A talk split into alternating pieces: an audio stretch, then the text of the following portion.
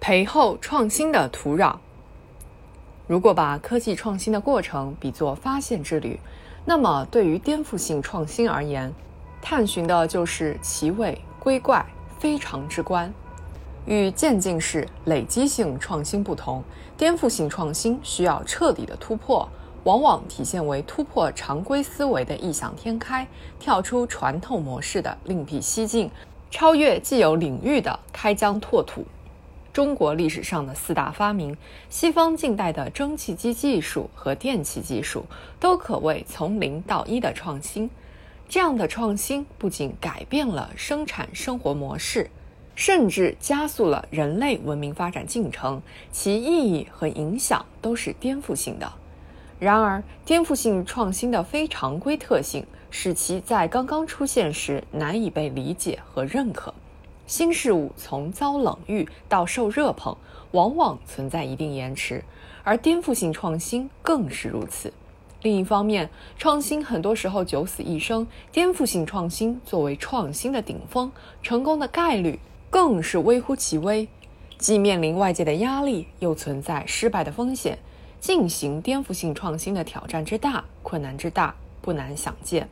进而言之，要想推动颠覆性创新，就必须涵养鼓励创新、宽容失败的良好生态。近年来，我国频频向创新高地发起冲锋，天河创造超算纪录。墨子领跑量子科技，北斗完成全球组网，五 G 赋能百业千行。我们已在一些前沿领域领先发展，无法再靠追随获取进步谋求突破，唯有以自主创新能力为依托，以关键核心技术为指向，着力培厚科技创新金种子的成长土壤，方能收获更多硬核产品。从而在新一轮全球科技竞争中掌握战略主动，鼓励创新才有活力涌流。一项颠覆性的新理论、新技术，在刚刚问世的时候，往往不被看好，但恰是此类项目最需要政策的帮扶，最渴望得到第一桶金的支持，否则非凡的创意就可能被磨去棱角，甚至干涸枯竭。这就要求突破观念樊篱和制度障碍，完善非共识项目的遴选资助机制，让有志于颠覆性创新的研究者获得足够的风险投资，不用为缺少支持而发愁，不用为暂时出不了成果而焦虑。提供环境、搭建平台、呵护创造、最大限度释放创新潜能，是全社会共同的责任。宽容失败，才有从容探索。